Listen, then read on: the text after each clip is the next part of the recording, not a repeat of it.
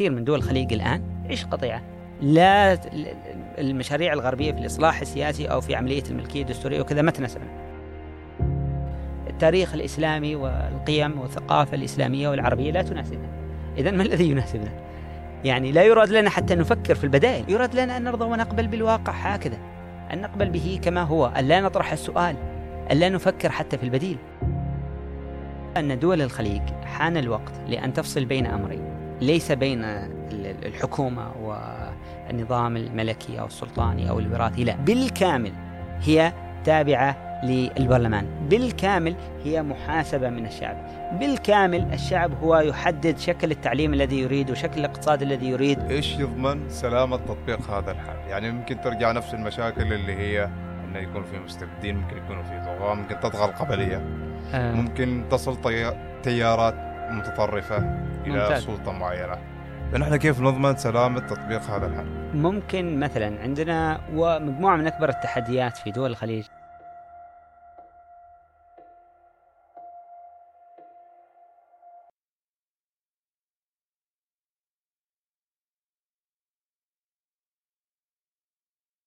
السلام عليكم في الحلقة الثالثة من سلسلة ما وراء الشمس برفقة علوي المشهور أهلا علوي أهلا وسهلا محمد حياك يا مرحبا فيك. وصلنا للحلقة الأخيرة. الحلقة الأخيرة والحلقة الثالثة. والله ما ودي أنها تكون الحلقة الأخيرة. ممكن نعمل حلقة استثنائية أتمنى أن لا تكون الحلقة الأخيرة في البرنامج. أنا أتمنى ذلك. لا إن شاء الله ما بتكون. إن شاء الله. آه لأن الكرك دائما ينتصر ويبقى. آه وفي استدامة. هذا الحلو في الكرك استدامة. آه. سواء أنت كنت قبل يعني قبل الشمس أو بعد الشمس أو ورا الشمس في كرك في كل مكان من هذه المحطات. حتى في عز الصيف الناس تشرب كرك. طبعا طبعا طبعا. إنزين في الحلقة الأولى ناقشنا موضوع انتقال السلمي للسلطه آه، تطرقنا لدول الخليج في نماذج كثيرة جدا. آه، من ثم ل في الحلقة الثانية تطرقنا للأفكار من ناحية الشعب. والتيار الديني وعلاقة التجار وعلاقة الحليف الغربي بكل هذه الأشياء والتدافعات اللي تصير. سؤال المليون مثل ما يقولوا ما هو البديل؟ إحنا شرحنا المشكلة. آه وضحنا إنه هو هذا استثناء وليس هو هذا السائد. أو أنت وضحت إن هذا هو الاستثناء وليس هو السائد. فالآن نحن نطرح عليك سؤال. إيش الحل؟ إيش هو البديل؟ آه سؤال مهم. آه لذلك أنا أعتقد أن آه سؤال طرح البديل آه دائما يطرح مع فترات الانغلاق السياسي أو فترات الأزمات الاقتصادية. تبدأ الناس تسأل إذا أنا اليوم أدفع ضرائب إذا كنت مثلا لا أجد نفس الحقوق الذي التي تعودت على الحصول عليها ما هي ما هو البديل؟ هل آه، مثلا الخروج على الأنظمة هو الحل؟ هل الثورات هي الحل؟ هل الرضا والقبول بالواقع هو الحل؟ أعتقد أن الأولى هو إصلاح هذه الأنظمة الحاكمة. هذه الأنظمة في الأخير هي موجودة وقوية وقادرة على البقاء ولديها مقومات كثيرة. لديها نسبة من القبول. آه، إن لم تكن لديها هذه الدرجة من القبول فهي لن تستمر ببساطة. لا أحد يستمر في السلطة بدون قبول. أنت محتاج إلى هذا الأمر. قد تستمر مدة قصيرة لكن بدون القبول وكسب شرائح كبيرة ومختلفة من المواطنين والمكونات الفاعلة في المجتمع. لا يمكنك أن تستمر. في ظاهرة استثنائية الآن نحن نعيشها ونمر فيها. في خلال مثلا وقت تصوير هذه الحلقات اللي هو مرور 70 عام على حكم الملكة إليزابيث. صحيح. يعني 70 عام مرت عليها حروب الحرب العالمية الثانية.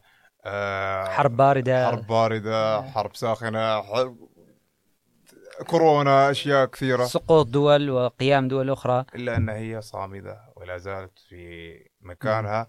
والملاحظ والجميل أن لديها قبول من مختلف التيارات الموجودة في بريطانيا. صحيح. إيش السر؟ إيش سبب هذه الاستدامة في نظام الحكم معها؟ آه السر هو وجود نظام. آه بريطانيا فيها آه ما يشبه الكومن لو أو القانون القوانين العرفية اللي هي تراكمات لتجارب تاريخية. ذكرنا حتى في الفترة الأولى في الحلقة الأولى مثلا من الماغنا كارتا. أنت تتكلم 1200 وشيء يعني 800 سنة تقريبا. من التراكمات في الوعي السياسي ثورات داخلية حروب أهلية أشياء كثيرة ظلت تتراكم. نحن كذلك لدينا تراكمات يعني. لكن للأسف يراد لنا أن نعيش قطيعة مع الماضي قطيعة مع كل تجاربنا السابقة بما فيها من أشياء إيجابية وسلبية. يراد لنا أن نعيش حرب مع الذاكرة. وهذه مشكلة كبيرة في دول الخليج. مثلا التراكمات التي عشناها نحن مع مسألة الإمامة. الإمامة اتفقنا واختلفنا معها. في الأخير كان نظام حكم تطور عبر الزمن. فيه قد نختلف في بعض المسائل ولكنها التجربة جزء من تاريخنا. آليات اختيار الإمام مثلا كانت تختلف من فترة إلى أخرى. لكن في آلية فرز لا تقوم فقط على الآلية البيولوجية أن الأب الملك ابنه يصير ملك مثلا. لا هنالك آلية تقوم على أن المجتمع فاعل أو على الأقل أهل الحل والعقد أو شيء من هذا القبيل. طبعا إيش رأيك بعودة جثمان؟ السماح بعودة جثمان الشيخ؟ طالب الهناية الله. أعت... الله يرحمه. أعتقد أن هذه من الأشياء الجيدة في عمان أن أن عمان أحيانا في قدرة على احتواء آه، أن بعض الأشياء خلاص انتهت. إذا خلاص ما تضير من التسامح معها ما تضير من التسامح مع بعض هذه الأشياء يعني. ولذلك هذا شيء جيد في عمان. أنت كدولة وككيان سياسي ستعيش أزمة عندما تبقي ثارات مع من يختلفون معك، لكن عندما آه، تشعرهم بأن أنت آه، تلتمس آه، ما يحتاجونه أو تقدر مشاعرهم، أنت لا تعاديهم، غالبا هم كذلك لن يعادوك. لذلك هذا من الحكمة أن يتخذ قرار كهذا في اعتقادي ونسأل الله له الرحمة والمغفرة. آمين. آه فيه جانب أنا كنت أريد أركز عليه مسألة تراكم التجارب التاريخيه النموذج اللي أنت ذكرته في بريطانيا نحن لدينا حتى في التاريخ العربي والإسلامي وحتى القبلي حتى فيما قبل الإسلام حتى في تجربة آه تجربة قريش في مسألة توزيع المهام بين آه، بين القبائل. هنالك من يسقي الحجاج مثلا وهنالك من آه، يرعى البيت وهنالك من يتحمل التجارة وهنالك من يتحمل العلاقات مع الخ... يعني كان في توزيع للمهام والمسؤوليات وكذا فهمت كيف؟ هذا نحن الآن نفتقده وكان في تجربة ممكن أنها تتطور. بعد ذلك حتى في العصر الإسلامي الأول تجربة اختيار الحاكم تجربة آه، الرقابة والفصل أجهضت كثير من التجارب للأسف الشديد وأصبح يقال لنا أن نعيش قطيعة مع الماضي وهذه القطيعة أعتقد أنها حالة غير صحية. وفي نفس الوقت عيش قطيعة مع تجارب الغربية والتجارب العالمية الأخرى. إيش المقصد من هذه القطيعة؟ يعني المقصد في أنه لا تفكر ارضى بالأمر الواقع. لا يعني تفكر لا تعمل عقلك. متعمد في تغييب متعمد لبعض الحقب التاريخية اللي قد تكون مهمة جدا. نعم أكيد. مثلا الآن آه، في كثير من التجارب حتى في تاريخ عمان كان في تجارب ومحاولات وجهود آه، عظيمة. مثلا تجربة السيد طارق آه، تجربته الدستورية رغم الاختلاف في الدوافع والمبررات والسياق إلا أنه في الأخير طلع بمشروع. هذه تجربة تستحق التقدير أو تستحق الدراسة على الأقل. تجربة كذلك حتى الإمامة في فترتها الأخيرة تطور النظام السياسي لديها ومشاركتها في جامعة الدول العربية وبعض التفاصيل تحسب لها واتجاهها نحو الابتعاث وأشياء من هذا القبيل والاهتمام بالتعليم. تجربة حتى مثلا ثورة الظفار آه، يعني في مسائل كثيرة مثلا في كثير من المسائل مسألة المشاركة السياسية ومسألة مثلا السعي لتغيير الواقع أيضا أشياء تحسب لها حتى في مسائل المرأة وأول جمعية مثلا أول جمعية نسائية مثلا في عمان جمعية مرأة كانت من هناك. فتحسب لها كثير من عمليات التغيير الاجتماعي والثقافي والاقتصادي وكذلك دفع نظام الحكم للإصلاح من بنيته السياسية والاقتصادية. ودفع حتى البريطانيين والغرب والحلفاء لتقديم تنازلات في صالح المجتمع. كل هذا التدافع التاريخي. نحن اليوم أبناء كل هذه التجارب من التاريخ العماني والعربي والإسلامي. نحن أبناء كل هذه التجارب. نحن أبناء هذا التراكم التاريخي الطويل. لذلك من يقول وأيضا نحن أبناء العصر. أبناء هذا العصر بكل ما فيه من تواصل مع نظريات وعالم. يعني مش معقول أنت تقول لي بس تواصل تجاريا مع الشرق والغرب بس لا تتواصل فكريا. هذا أمر غير منطقي. أيضا إذا تواصلت يعني أيضا عليك أن تكون بعقلية نقدية قادر على التمييز بين الصواب والخطأ قادر على التمييز والبحث عن ما ينفعك وما يضرك. آه، أن تعرف أن تكون قادر على أن تكون واثق واثق من نفسك وقادر على آه، الانفتاح على العالم. تحتاج لمقاومات تحتاج لثقة بالنفس تحتاج لأن تكون قادر على أن تنظمي أن تمضي في في هذا المشروع. آه، نحن يراد لنا أن نعيش قطيعة. كثير من دول الخليج الآن عيش قطيعة. لا المشاريع الغربية في الإصلاح السياسي أو في عملية الملكية الدستورية وكذا ما تناسبنا. التاريخ الإسلامي والقيم والثقافة الإسلامية والعربية لا تناسبنا. إذا ما الذي يناسبنا؟ يعني لا يراد لنا حتى نفكر في البدائل. لذلك أنا دعوتي التي ما أقولها الذي يراد لنا؟ يراد لنا أن نرضى ونقبل بالواقع. هكذا. أن نقبل به كما هو. أن لا نطرح السؤال. أن لا نفكر حتى في البديل. أن لا آه، نطرح كيف يمكن للمنظومة أن تتطور وأن تتحسن. منظومة الحكم والنظام الاقتصادي والاجتماعي والثقافي. آه، كلها بحاجة إلى عمليات تطوير وتحسين لتصبح ملائمة لظروفنا وأيضا لديها قبول مجتمعي في نفس الوقت وتحقق حالة من العدالة الاجتماعية والاقتصادية مثلا ودرجة من المشاركة السياسية. آه، لذلك أنا مؤمن بض- بضرورة وجود بديل. اللي ذكرته مثلا أنت في في بريطانيا حتى ما أنسى سؤالك وأجاوبه بشكل دقيق. في بريطانيا من الأشياء التي تجعل الملكة إليزابيث تكمل سبعين عاما في الحكم هي لديها كثير من الصلاحيات ولكنها لا تستخدمها. يعني دور الم- الملكة في بريطانيا ليس فقط بروتوكوليا هذا غير دقيق. حسب القانون العرفي في بريطانيا الملكة والملكة لهم صلاحيات ولكن هي كثير من المسائل تتجنب أن تبدي آرائها فيها لأنها تدرك أنها بهذا ستخسر فصيل أو شريحة أو نسبة من المجتمع وهي تريد أن تحافظ على كونها آه، ملكة الجميع ولها قبول مجتمعي لدى شريحة أوسع وأيضا لتجارب تاريخية آه، صدامات تاريخية بين البرلمان والأسرة المالكة في بريطانيا وبين ال- الشعب والحكومة. فأرتأت أن تضع مسافة بينها وبين آه، كل هذه القضايا الجدلية لتحافظ على رمزيتها واليوم قامت دول آه، أحزاب عمال أحزاب محافظين تيارات يمينية ويسارية وتغيرات كبيرة في النظام العالمي وحرب باردة وسقوط الاتحاد السوفيتي و... وأشياء كثيرة إلا أنها ظلت هي باقية مثل ما هي. آه، وأعتقد أنها ستستمر. يعني حتى انفصلت أجزاء من بريطانيا مثل إيرلندا خسرت أجزاء كبيرة من الإمبراطورية التي كانت لم لا تغيب عنها الشمس واليوم تغيب عنها الشمس لكن لا زالت. مم. لا زالت هي جزء لا زالت هي كملكة ل- لكل البريطانيين أيضا انضمت للاتحاد الأوروبي وخرج وخرجت بريطانيا من الاتحاد الأوروبي وبقت هي ملكة يعني بشكل طبيعي فكل هذه التحولات الهائلة لم تؤثر على نظام الحكم آه، في في صيغته آه، كنظام ملكي يعني آه، لذلك أعتقد دول الخليج بحاجة أن تبحث عن صيغة ليس بالضرورة أن تؤخذ الصيغه البريطانية الجاهزة والمعلبة كحلول معلبة يتم بيعها للناس. آه، أعتقد أن هذا سيفشل إلى حد كبير. فلكل مجتمع ظروفه وخصا- وخصائصه وسياقه. ولكن هذا الخطاب الذي يتحدث عن الخصوصيات لا يعني أن تبقى على الاستبداد. لا يعني أن تبقى على احتكار السلطة. لا يعني أن تلغي حق الناس في المشاركة السياسية. وإنما أن تشرك الناس في البحث عن بديل يناسبهم وتدفعهم للتفكير معك. نرجع للسؤال الأول.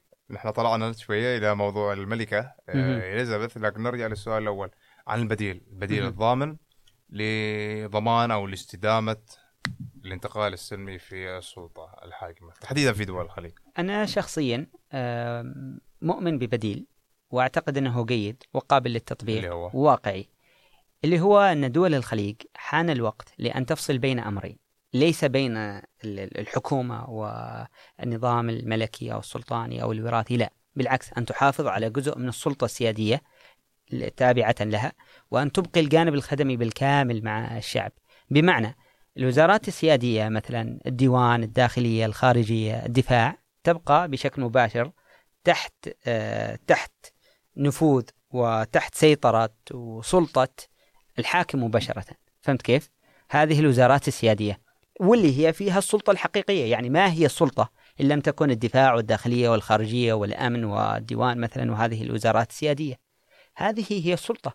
وهذا الجزء من السلطة بالتحديد الناس ليسوا مشغولين به بشكل كبير. الناس مشغولة أكثر بالتعليم بالصحة بالبلديات بالطرق بالمواصلات آه، بالقضايا اليومية والمعيشية التي يعيشونها. لذلك أعتقد أنه من الجيد وحان الوقت لدول الخليج أن تفصل بين هذين الأمرين. بمعنى ممكن يكون هنالك وزير أول منتخب من الشعب ولديه كتلة تشكل أغلبية في البرلمان. هذه الكتلة قد تتشكل من جمعية سياسية أو حزب أو قائمة انتخابية سميها ما شئت. لكن في اعتقادي حتى فيما يخص الأحزاب السياسية على دول الخليج أن تتصالح مع هذا الأمر. وجود جمعيات سياسية وأحزاب ومجتمع مدني فاعل في الحياة السياسية هذا يعينها حتى على أن تضمن الاستقرار. جزء من آه، حتى سيقل الضغط عنها يعني مثلا لما حلفائها الغربيين يطالبوها بأمور سيقل الضغط لأن في مجتمع حي في شيء في في مجتمع موجود في مجتمع مدني. ما في رضوخ تام. ما في رضوخ تام يعني وأيضا فيه فصل بين السلطات. فوجود وزير أول منتخب ومحاسب بشكل كامل من الشعب وتحت الرقابة وتحت المحاسبة بالكامل آه، بهذه الطريقة أنت ممكن توجد رؤية مرنة.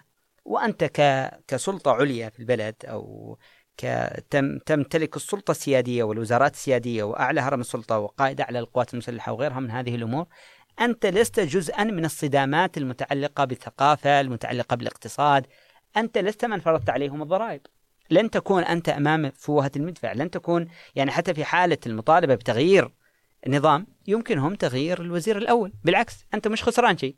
يعني بالعكس أنت بالنسبة لك هذا تغيير يحصل بناء من المؤسسات نفسها. لست أنت آه، من يطالب بالتغيير.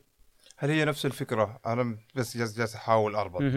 هل هي نفس الفكرة؟ في مرحلة من المراحل كان كانت في مناداة ومطالبة بوجود آه، رئيس وزراء آه، مثلا في وضعنا في السلطنة غير عن صاحب الجلالة بحيث أن صاحب الجلالة هو الحاكم والسلطان وال وال... بصفته السامية. لكن يكون في رئيس وزراء لأن الآن تصير إشكالية. لما تجي تنتقد قرار مجلس الوزراء وتنتقد الوزراء وانت وكأنك تنتقد السلطان. صحيح. وهو صحيح. أصلا لا يراد بنقد السلطان. أيوه فهل هي نفس فكرة إنه يكون في رئيس وزراء؟ هي مختلفة شوي مم. ليش مختلفة؟ لأن فكرة وجود رئيس وزراء هي تسحب البساط بالكامل من الحاكم تقول له أنت خليك في القضايا البروتوكولية وفي قضايا رسمية وأشياء بسيطة وهي حقيقية يعني تعبر عن مخاوف لدى من يحكمون كل أي شخص يحكم في العالم لا يريد لأي أحد أن يسحب البساط من تحته يعني هذه سلوك هذا سلوك بشري طبيعي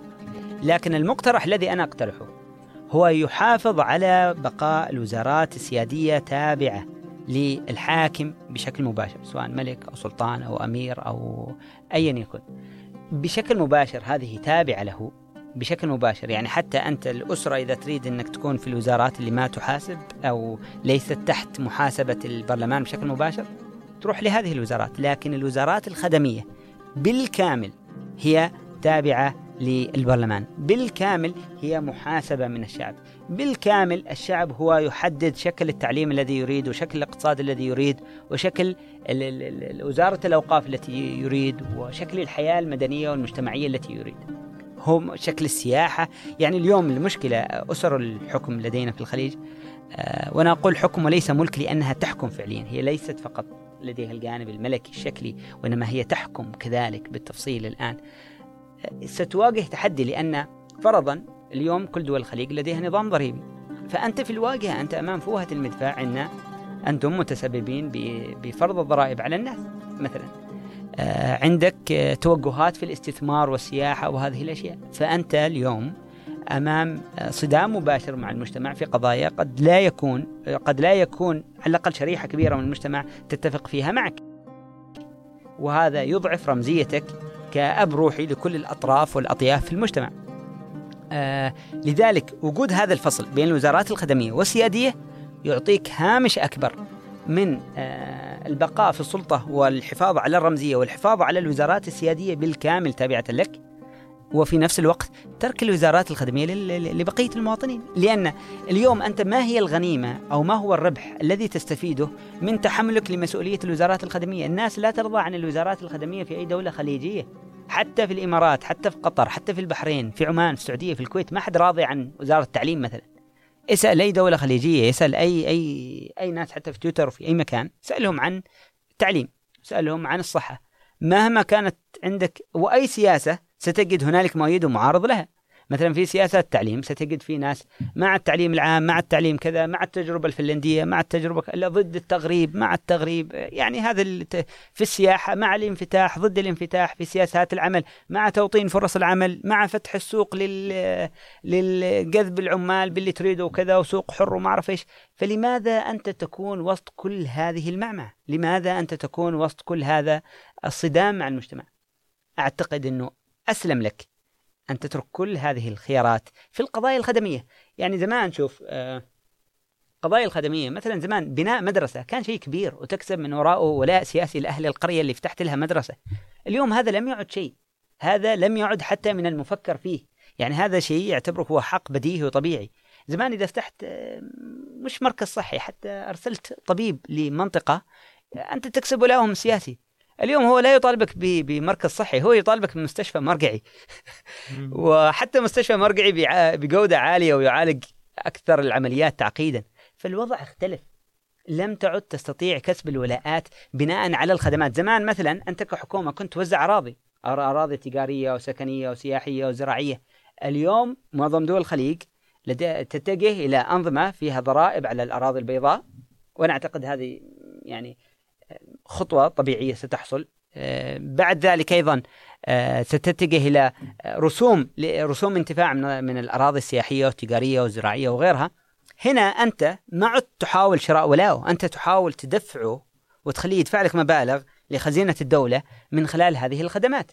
فهمت كيف؟ حتى في كل الخدمات. يعني اليوم دول الخليج كثير من الدول فيها فكرة مثلا الرسوم على الطرق. زمان الطرق مجانية. اليوم الطرق في بعضها عليها رسوم. في نسبة كبيرة مدارس خاصة نسبة كبيرة مستشفيات خاصة نسبة كبيرة آه، جودة التعليم والصحة وأشياء كثيرة متردية أو في أوضاع ليست كما يتمناها الناس. إذا تركك لهذه الأشياء هو في مصلحتك.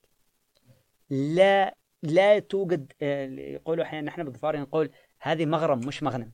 يعني مغرم كأن أنت تدفع فيها غرامة تتغرم فيها تدفع ثمن. مش مريحة ما فيها على قولة اللبنانيين مش محرزة يعني ما يعني ما ما فيها يعني ليست مجدية لتحقيق سلطة بالعكس هي تجيب لك صداع وأذى وصدام مع شرائح كثيرة في المجتمع. أوكي لو بغينا فلذلك أنا أقول لك افصل. وزارات سيادية تبقى للملوك والسلاطين والحكام وكذا. هذا كحل واقعي. الآن لو تسألني ما هو الحل المثالي وكذا قد لا يكون هذا هو الحل المثالي. هذه حقيقة. لا أدعي أن هذا حل مثالي ولكن السياسة ليس بها حلول مثالية. السياسة كانت مبنية منذ الأزل على التسويات. السياسة منذ الأزل كانت مبنية على التفاوض بين الحاكم والمحكوم. السياسة منذ الأزل كانت مسألة من التدافع البشري لأن آه، أي طرف آخر في أي عملية سياسية أنت لا يمكنك أن تطالبه بتقديم تنازلات إذا لم يكن هنالك ما يدفعه لتقديم تنازلات. فلا يمكن مثلا أني أجي أقول لسلطة لديها كامل السلطة المطلقة وقادرة على أن تستمر في الحكم وتواجه بعض الأزمات البسيطة أجي أقول لها لا والله تنازل عن كل شيء. مش معقول يعني. ما ما ما يتوافق مع الطبيعة البشرية.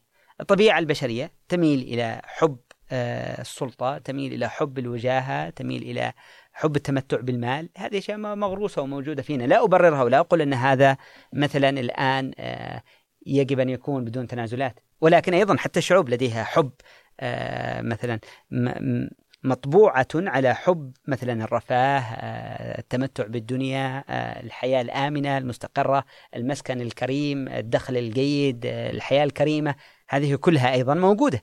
تدافع هذه الرغبات بين هؤلاء بين الطرفين هو شيء طبيعي وشيء آه، لكن وين الصيغة اللي نوجدها؟ الصيغة التفاوضية اللي في المنتصف. معظم عمليات تشكل السلطة عبر التاريخ كانت حالة من التدافع بين حاكم ومحكوم بين مصالح وأخرى. مصالح آه، عمال مع مصالح ملاك آه، مصالح مزارعين وفلاحين مع مصالح قطاعيين للأراضي. مصالح تجار وملاك أسهم مع مصالح الموظفين وهكذا. مصالح حكام مع مصالح محكومين. ما هي الصيغة التي ممكن أن تكون عادلة ومنصفة للطرفين وبأقل القدر من الخسائر. زي لو نتوقف بس شوية عند هذه الجزئية عند هذه النقطة البعض ممكن يصف هذا الحل أو هذا البديل بأنه بديل جدا مثالي. إيش ردك؟ ردي بأن البديل بالعكس بعيد تماما عن المثالية وهو آه، رؤية واقعية بدليل أنه يحفظ أهم الوزارات اللي هي الوزارات السيادية للأسر الحاكمة وللحاكم بشكل مباشر وهو الذي يحدد من يتولاها وهو الذي يحاسبها. يعني هي حتى ليست تحت المحاسبة المباشرة للبرلمان هي تحت محاسبته هو وتحت تعيينه ورقابته هو. فلذلك هو بديل واقعي جدا ويمكن الاتفاق على نسب من الموازنة العامة للدولة. بمعنى مثلا أنت تحدد آه، كدولة بعد التفاوض بين القوى الفاعلة وبعد حوار وطني. هذا الأمر لا يمكن أن يتم إلا بأن يسبقه حوار وطني شفاف يجمع جميع القوى الفاعلة في المجتمع بحيث يكون هنالك اتفاق حول النسب.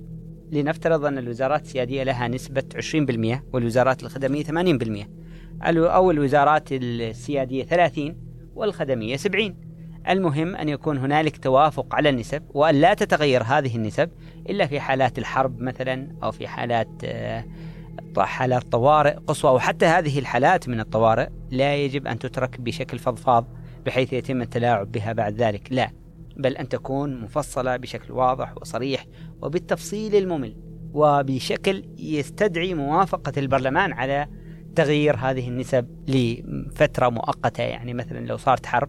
أنت تأخذ إذن البرلمان في هذا المدة من التغيير وأن تكون مشروطة بفترة زمنية وأن لا تكون بشكل يمنع الحياة السياسية واستمراريتها في ذلك الوقت زين لو افترضنا أن هذا الحل واقعي بعيد عن المثالية وقابل للتطبيق نعم. إيش يضمن سلامة تطبيق هذا الحل؟ يعني ممكن ترجع نفس المشاكل اللي هي إنه يكون في مستبدين، ممكن يكونوا في طغاة، ممكن تطغى القبلية. آه. ممكن تصل طي... تيارات متطرفة إلى ممتاز. سلطة معينة. فنحن كيف نضمن سلامة تطبيق هذا الحل؟ ممكن مثلا عندنا ومجموعة من أكبر التحديات في دول الخليج آه، الطائفية آه، القبلية والجانب التسلطي هذه مشاكل موجودة في دول الخليج وفي العالم العربي ككل كيف ممكن نتفاداها إذا لنفترض لنبدأ بالطائفية أحد الم... إحدى المخاوف الرئيسية التي قد تواجه أي تجربة ديمقراطية في الخليج يمكن تفاديها بنظام انتخابي يدفع أي كتلة أو قائمة أو حزب أو جمعية سياسية ستنافس في العملية الانتخابية أن تكون لديها آه، أن يكون لديها مرشحين في كل الولايات وفي كل أجزاء البلاد من أقصى الشمال إلى أقصى الجنوب من أقصى الشرق للغرب في كل المناطق. بمعنى آه، فرضا تم تقسيم البلاد إلى دوائر انتخابية أنت تنافس ولديك متنافسين. حتى تصل للبرلمان أنت محتاج أن تكون ممثلا في كل الدوائر الانتخابية. ماذا يعني ذلك؟ هذا يعني أنت حتى تصل وتدخل لكل دائرة انتخابية. هذا يعني أنه لابد أن تستخدم رؤية غير طائفية لأنه لا توجد طائفة في كل الدوائر الانتخابية يمكنها أن تفوز. هذا يعني هذا شيء غير مضمون. آه، مضمون لأن مثلا الدول اللي تعاني فيها من الطائفية مثلا لننظر للعراق أو لبنان في العالم العربي. الأحزاب الطائفية في هذه الدول والعرقية مثلا حزب كردي حزب عربي حزب إرمن حزب آه، مسيحي سني شيعي هي لديها دوائر انتخابية محددة تنافس فيها. هي لا تستطيع أن تحمل مشروعا وطنيا. لو تم تغيير النظام الانتخابي بحيث يمنع أساسا أن أنت تص...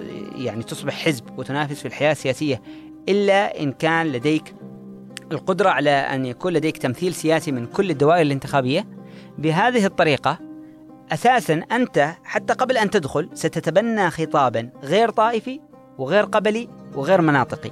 ستتبنى خطابا وطنيا بغض النظر عن الرؤية الاقتصادية والاجتماعية والسياسية التي ستحملها. فرضا ممكن تكون آه، تيار إسلامي محافظ. لكنك حتى تدخل كل هذه المحافظات والمناطق والولايات في البلد مثلا ستحتاج أن لا تكون طائفيا حتى تدخل. لأنه مثلا لو كان طائفيا طائفة معينة موجودة في منطقة وليست موجودة في أخرى. ولكن آه، التيار المحافظ نفسه أو الإسلامي نفسه موجود في كل هذه المحافظات. فسيتخذ رؤية مخففة ليست مذهبية وليست عنصرية حتى يستطيع أن يكون موجودا في كل هذه الدوائر الانتخابية. أيضا مثلا آه، تيارات ليبرالية أو تيارات يسارية أو اشتراكية أو تيارات مائلة لمصالح العمال وحقوق هذه الطبقات من المجتمع. هذه الطبقات موجودة في كل أجزاء البلاد. ممكن تجد تيارات آه، تعبر عن النخبة التجارية ورواد الأعمال والتجار ومن يحبذون مثلا فكرة السوق الحر وغيرها من القضايا. وهؤلاء موجودين في كل مكان. هذا ليس اصطفافا عرقيا ولا اصطفافا طائفيا ولا اصطفافا مناطقيا. وإنما يقوم على المشروع. إن, إن نجح المشروع فالناس ستنتخبه وتصوت له مرة أخرى. وإن فشل حينها فالناس ستنظر وتبحث عن المشاريع الأخرى الموجودة والمنافسة له. زين آه، هنا ممكن نتطرق بناء عليه تقريبا على هذا الكلام للتجربة المغربية. ممتاز. قد تكون تجربة استثنائية ومختلفة نوعا ما. صحيح. إيش رأيك فيها؟ آه، التجربة المغربية المغربية بها كثير من المساوئ والعيوب والتحديات اللي مرت بها عبر التاريخ لكنها تظل إذا كنا نتحدث عن الانتقال السلمي للسلطة تظل هي أقدم نظام ملكي في العالم العربي. أقدم نظام ملكي في العالم العربي هو النظام المغربي اليوم. تقريبا 300 إلى 400 سنة عمر النظام يعني. آه، بصيغ مختلفة طبعا وبمساحات مختلفة. يتوسع وينكمش. المغرب بعد 2011 طبعا تعرض لمظاهرات واحتجاجات عابرة لكل المناطق المغربية فاتجهت الحكومة إلى حل وسط إلى أن يتم الفصل بين الوزارات السيادية والخدمية نسبيا. صار في وزير أول أو رئيس وزراء رئيس حكومة في المغرب معني بشكل أكبر بالوزارات الخدمية. ولديه صلاحيات كبيرة نسبيا مقارنة بالوضع السابق. وتم السماح للأحزاب السياسية المختلفة إسلامية يسارية ليبرالية أحزاب محافظة أحزاب تقدمية أحزاب بمختلف المسميات أن تتنافس على أصوات الشعب. آه، فاز مثلا حزب العدالة والتنمية مرتين أو ثلاث والحزب اضطر أن يتحالف مع أحزاب أخرى. فتبنى رؤية مخففة تختلف عن خطابه السابق. لأن شوف وجودك بعيد عن السلطة سهل إنك تدعي أن لديك حل لكل شيء. ولكن عندما تصبح مسؤولا عن الوزارات الخدمية وعن التعليم والصحة والسياحة والصناعة والزراعة وغيرها ستدرك أن التحديات كبيرة. وهذا بحد ذاته أساسا يخدم النظام. أن آه، تترك هؤلاء الذين يستخدمون خطابا شعبويا آه، وخطابا يشعر الناس أن لديهم حل وعصا سحرية لكل شيء يعطيهم جزءا من السلطة واللي هي الوزارات الخدمية بالكامل واتركهم آه، ليأتوا بمشروعهم. إن أقنعوا الناس فالناس ستنتخبهم مرة أخرى. وهذا حصل مثلا مع حزب العدالة والتنمية المغربي. انتخبوهم مرة أخرى.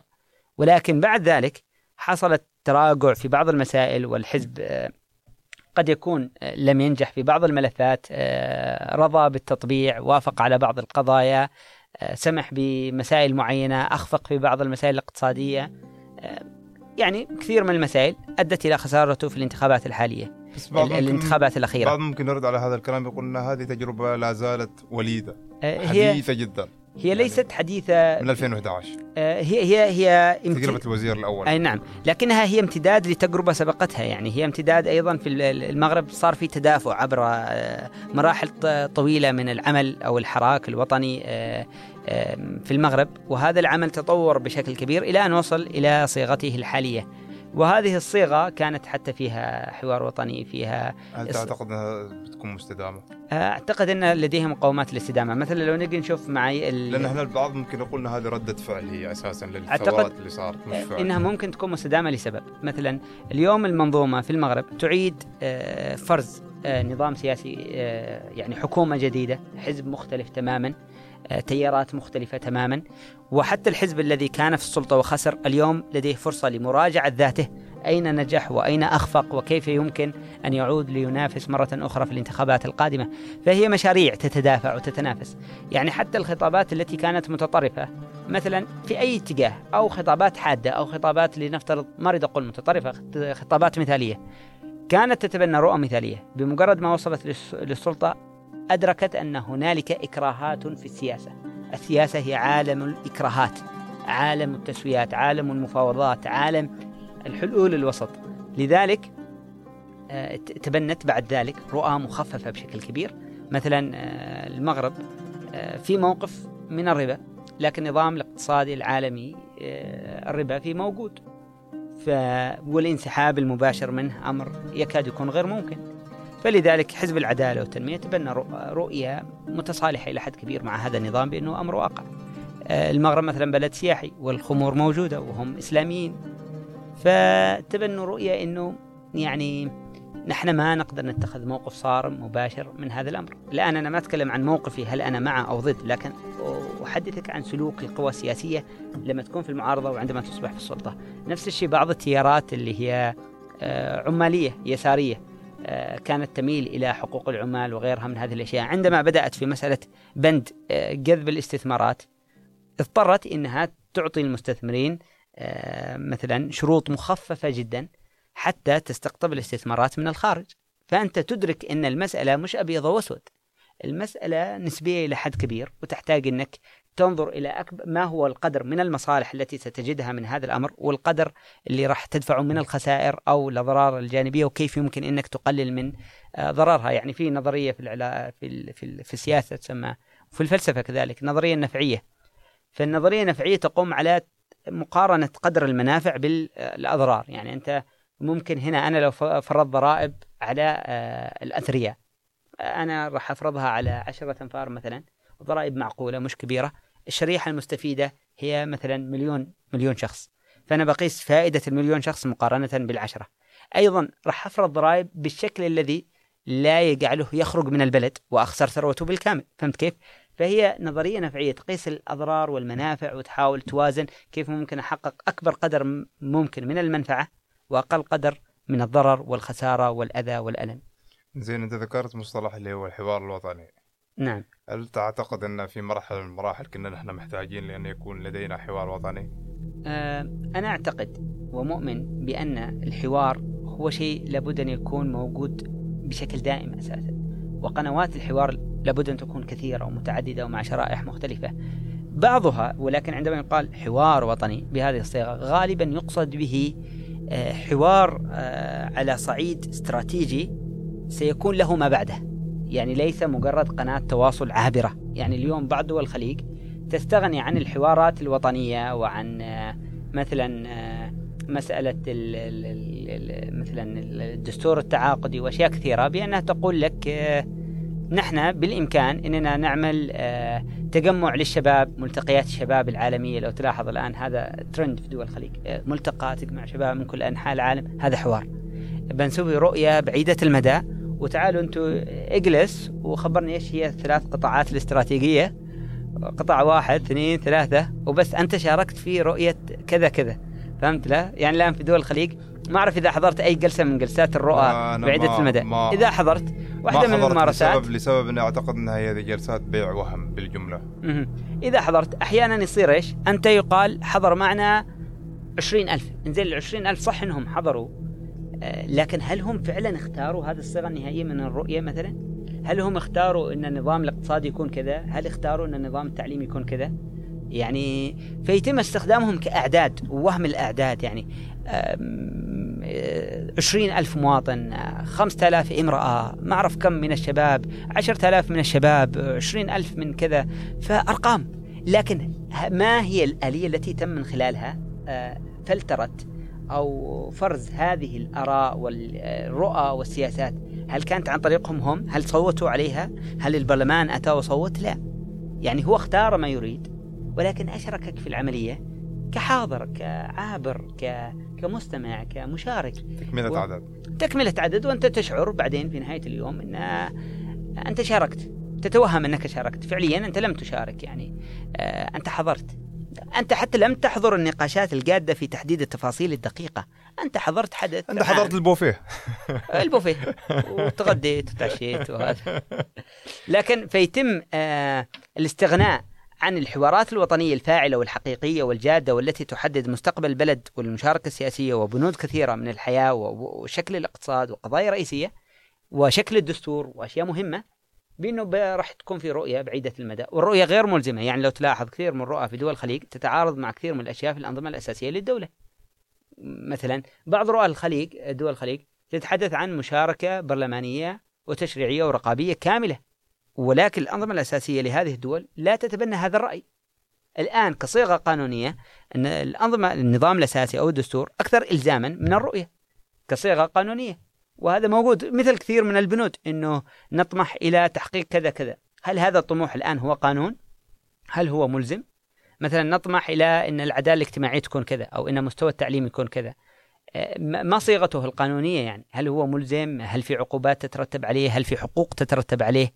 هل بناء على إن أنت ذكرت إن إن الشباب لهم كذا في في الرؤية أنا راح آه، أقدر أروح أطالب بهذا الحق يعني فهمت كيف؟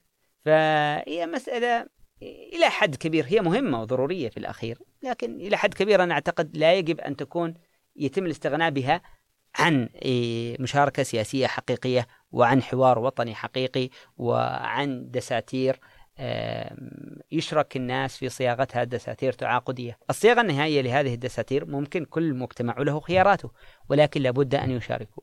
علوي المشهور طبعا الحديث يطول. المحاور لا تنتهي.